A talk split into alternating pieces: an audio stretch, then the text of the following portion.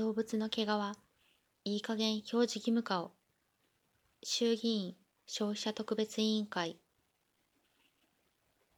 さまざまな繊維や雑貨工業品について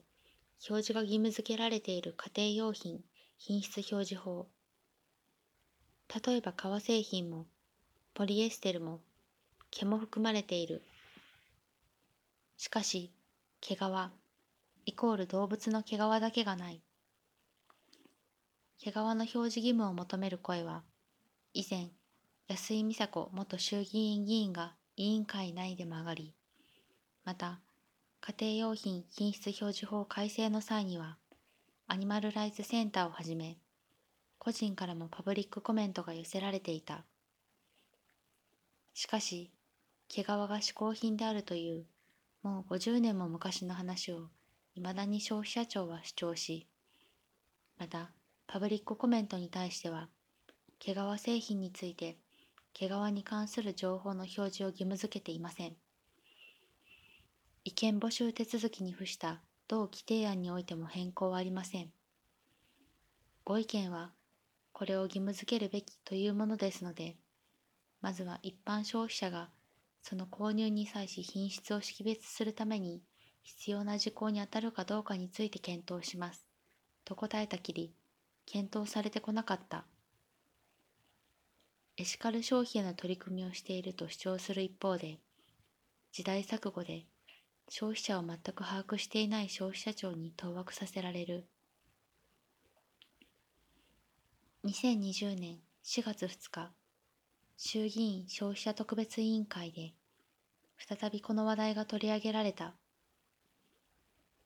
質問したのは、立憲民主党の堀口慶任議員。エシカル消費についても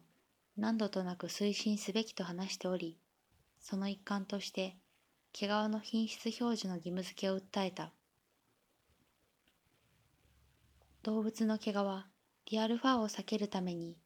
商品表示が私は必要であるというふうに思っています。今エシカル消費それから SDGs の高まりの中でファッション業界の方からもこの動きというのはすでに起こっておりまして、やはりエシカルファッションであるとか、アニマルフリーファッションなども広がりを見せている中で、この品質表示義務、私は必要になっているのであろうというふうに思っています。下手をすれば猫の毛皮なんかも、今、中国では一般的に売られているものもありますので、日本にも輸入される可能性もなきにしもあらずでありますので、それがキツネやミンクでも、ウサギやタヌキでも、同じように消費者は購入したくない、そういう選択をしたい、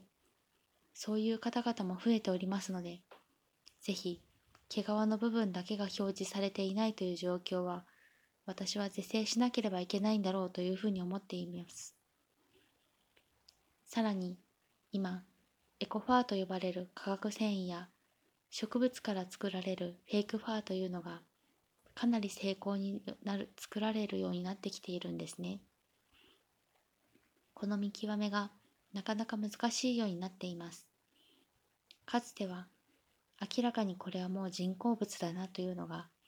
リアルファーと比較すると分かったんですが今だいぶ成功になってきているこの成功になってきているこれは日本の技術だからできるわけで、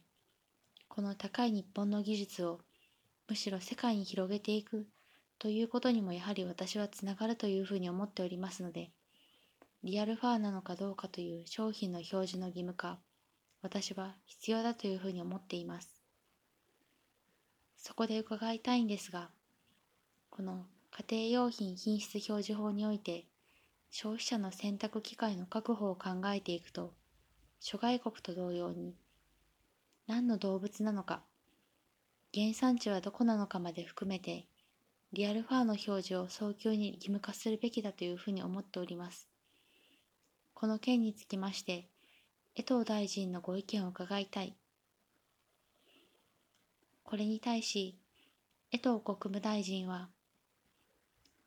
毛皮がどこからということはまた別にしまして、逆に言えば最近のお話がありましたようにフェイクファーが極めて似てきているということの中においてはやはり消費者に正確なものがどこかでちゃんと届くようにしなきゃいけないということもありますので今後必要に応じ消費者の声と業界の声をお聞きさせていただいてできるだけ適正な対応に努めてまいりたいというように思っております。と前向きな答弁をした。これで消費者庁は重たい腰を上げてくれるのか。消費者がコンタクトする消費者の声、業界の声というのの中に若い世代を含めた一般の消費者が入っているのか。そういった世代をターゲットにしている今トレンドのアパレル企業が含まれているのか、私たちは非常に疑問視している。